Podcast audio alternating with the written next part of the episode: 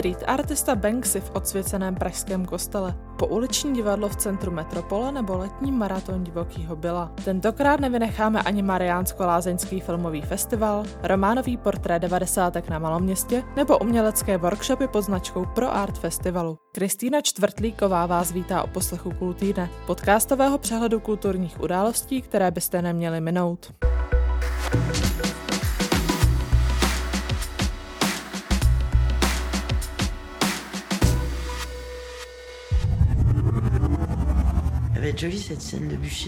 Do lesního mlýna v Mariánských lázních se kdysi jezdili zotavovat členové ROH a po revoluci objekt dlouhodobě chátral. V posledních letech se do něj vrací život.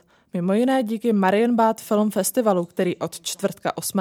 do neděle 11. července přinese exkluzivní předpremiéry nebo experimentální tvorbu z celého světa. Čeští diváci poprvé zhlédnou třeba psychedelický snímek Lux Eterna provokatéra Gaspara Noého na pomezí dokumentu a fikce, němž Charlotte Gainsbourg s hereckou kolegyní Beatrice Dahl natáčejí film o čarodějnicích. Další uvedená novinka, Moucha v kufru, v režii Contána Jupie, je surrealistickou road movie s obřím hmyzem v autě, na kterém se rozhodnou vydělávat dva kamarádi. Wow, c'est une mouche Mais non.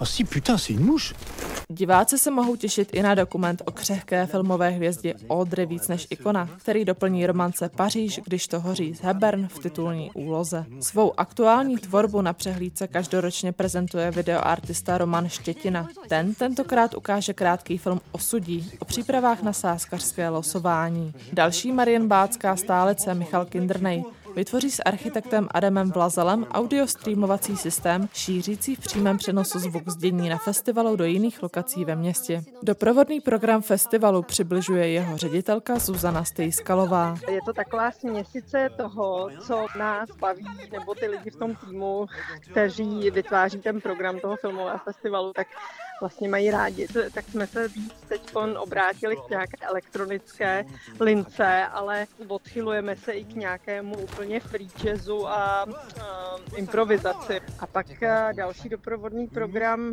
je taková spíše jakoby výtvarná sekce. Letos jsme pozvali umělce Josefa Čereše, který eh, představí sbírku dalšího umělce Jana Zuziaka a je to eh, sbírka 62 entomologických krabic. Potom ještě připomeneme také jednu další performance, zase dalšího našeho kamaráda, bohužel už zesnulého Jana Steklíka, která se jmenovala Závody stromů. V tom hotelu nebo v tom areálu toho bývalého hotelu teď funguje pouze kavárna a jenom vlastně nárazově je zpřístupněn ten velký sál, který byl původně jídelnou a také bar kabaret, který my jsme přejmenovali pro naše účely na Valtkino, takže tam budeme mít dva filmové sály. Uvádí Zuzana Stejskalová.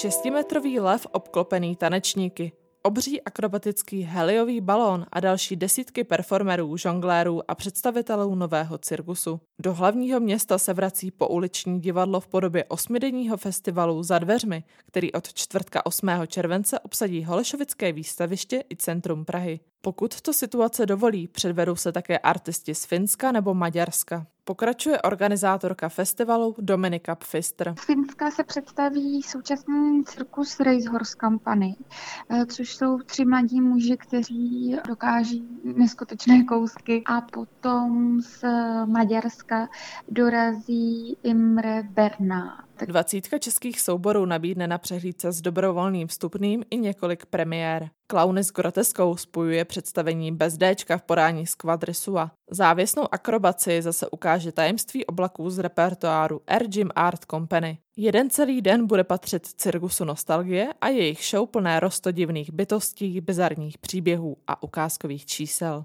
V programu nechybí ani Vosa Theatre, která bude reprezentovat Česko na Expo v Dubaji v příštím roce. Úplně vlastně to, co bude na Expo, tak představovat nebudou, nicméně o, oni udělají takové představení, to Expedice, kdy ukážou um, nejzajímavější jako své kousky, které umí a které představili třeba i v minulých letech a udělají i takovou ochutnávku toho, co bude na tom Expo v Dubaji. Třeba letos přijede i divadlo Drak z Hradce Králové nebo Herní studio z Ústí nad Labem. Znamená vlastně i divadla, která tradičně hrají v budovách a nejsou úplně určená pro ulici, tak vlastně jim nabízíme taky prostor, eh, aby mohli zahrát venku. Uzavírá Dominika Pfister.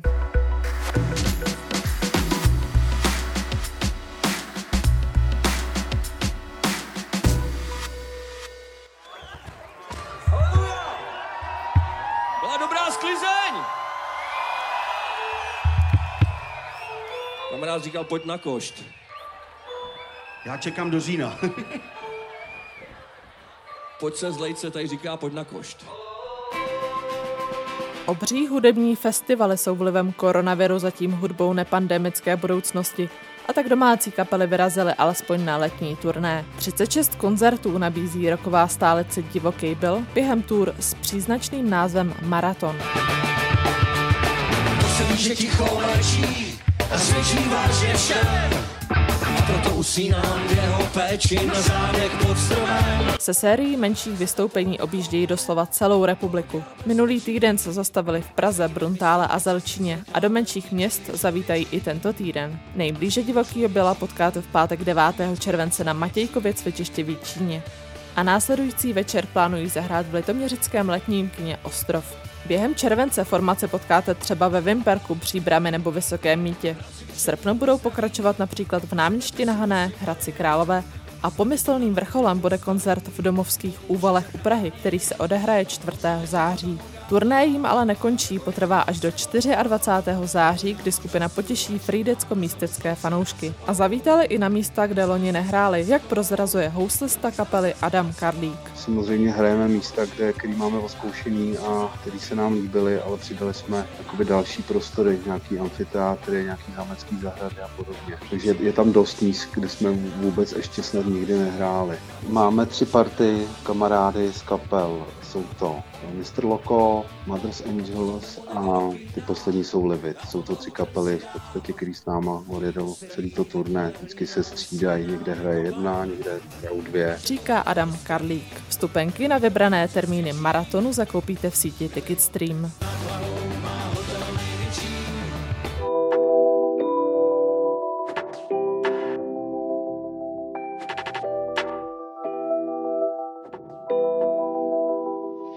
Více než tři dekády si pečlivě tají svou totožnost a intenzivně se vyjadřuje k neduhám postindustriální společnosti. Stoprocentně neautorizovanou výstavu adaptovaných motivů a reprodukcí děl proslulého street artisty Banksyho najdete v Praze, v bývalém kostele svatého Michaela Archanděla kousek za staroměstským náměstím. Přehlídka 115 děl anonymního buřiče představuje kromě závěsných obrazů také výjevy na vyříznutých zdích nebo videoprojekce, na kterých se pohybuje toxická pana Marie nebo opičí královna Spojeného království. Průřez jeho pouličních píses časově sahá od počátku milénia, kdy například vznikla Bomb Hugger, dívka objímající atomovou bombu, až po Banksyho nejnovější muraly z letošního roku. Stařenka v šátku, která kýchá tak úporně, až jí vypadají zuby, se během pandemie objevila na zdi v anglickém Bristolu a není jediným posledním dílem na výstavě, jak prozrazuje organizátor Daria Everen. Jeho poslední dílo, co dělal kousek od Londýna Bleedingu, to je bývalá vesnice, eh, který měl být eh, zahájen nebo otevřen znovu jako kulturní centrum,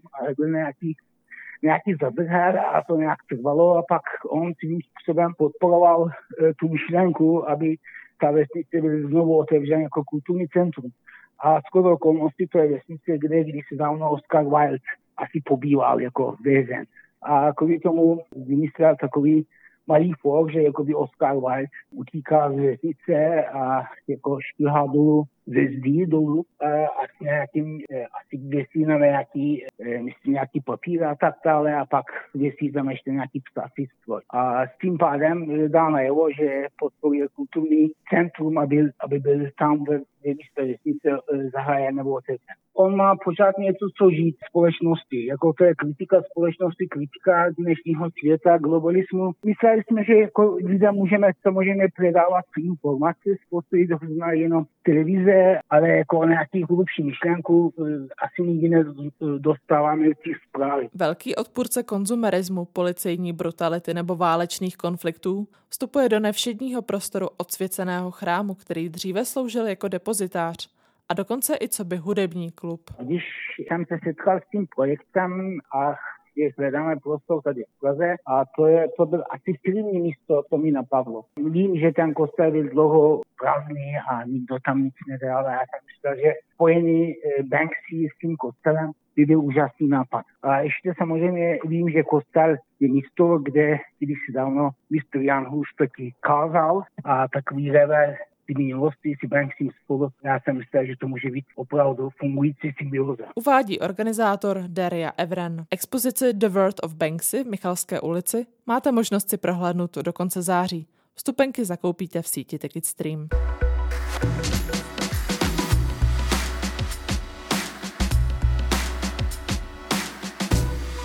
Děda umřel začátkem prázdnin 89, když bylo Karkulovi 13. Matka poté několikrát prohlásila, že to bylo dědečkovo největší štěstí, že se nedožil převratu, poněvadž by ho z něj tak jako tak trefil šlak. To byl snad vydařený bonbot, jenže na druhou stranu se Karkula nikdy nemohl zbavit pocitu, že dědeček byl komunista dosti své rázný. Snad proto, že to byl ještě komunista prvorepublikový. Takže by ho sešup do opozice po těch dlouhých dekádách mohl na stará kolena naopak spíše vydráždit a vzrušit. Asi jako když starý mafiozo, který už skoro zapomněl střílet, najednou po létech musí zalehnout na matrace. Mimo to, co pak u nás komunisti v listopadu něco doopravdy prohráli, slyšel Karkula ze záhrobí dědův sípavý smích. Prohráli životy, zdraví, majetek, prachy? Co na tom házejí-li hlupáci blátem uštěpačných slovíček, ať si jimi zkusí vydělat na zítřejší chléb.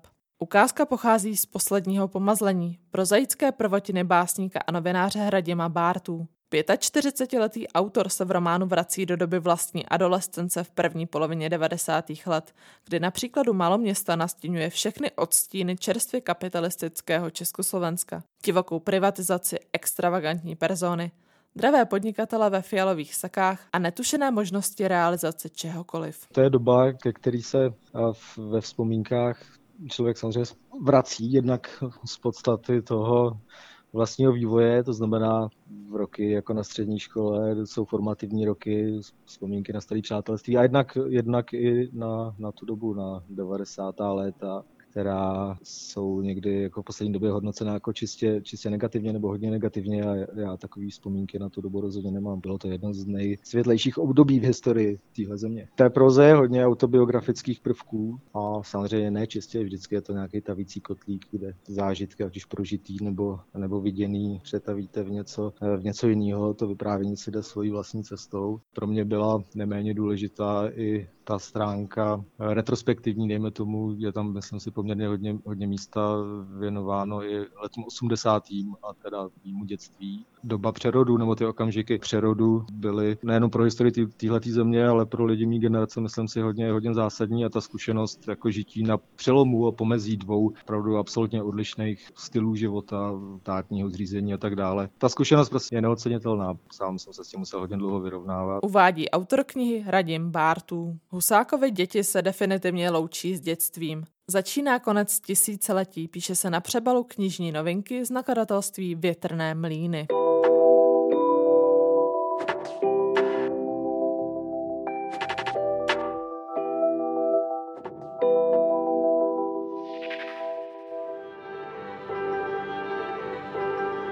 Nesledovat umělce jen zpovzdálí, ale aktivně poznat jejich tvůrčí proces. To je cílem multižánrového workshopového pro art festivalu, který se koná už 17 let. Jeho základem jsou dílny v oblasti tance, kreativního psaní, herectví nebo fotografie, které vedou známé osobnosti. Ty se poté během večerních představení ukážou v roli účinkujících. Letos výuku povedou nové tváře jako Radúza, Miroslav Ecler nebo Kamil Střihavka, ale objeví se i stálice Iva Bytová, Vica Kerekeš, Josef Formánek nebo Nataša Novotná. Kurs současného tance a jogy povede sám ředitel festivalu Martin Dvořák, který byl hostem rozhovoru v rámci série Proudcast Informuj CZ. Opravdu jde o to se nebát a překonat nějaký svůj stín. Pokud má v sobě nějaký puzení k nějaké umělecké tvorbě nebo k tomu si něco vyzkoušet, tak eh, tohle je platforma, která jako je otevřená tomu a eh, nabízí bez jakýhokoliv posuzování příležitost eh, lidem, kteří tohle to pocitují. A samozřejmě pokud má někdo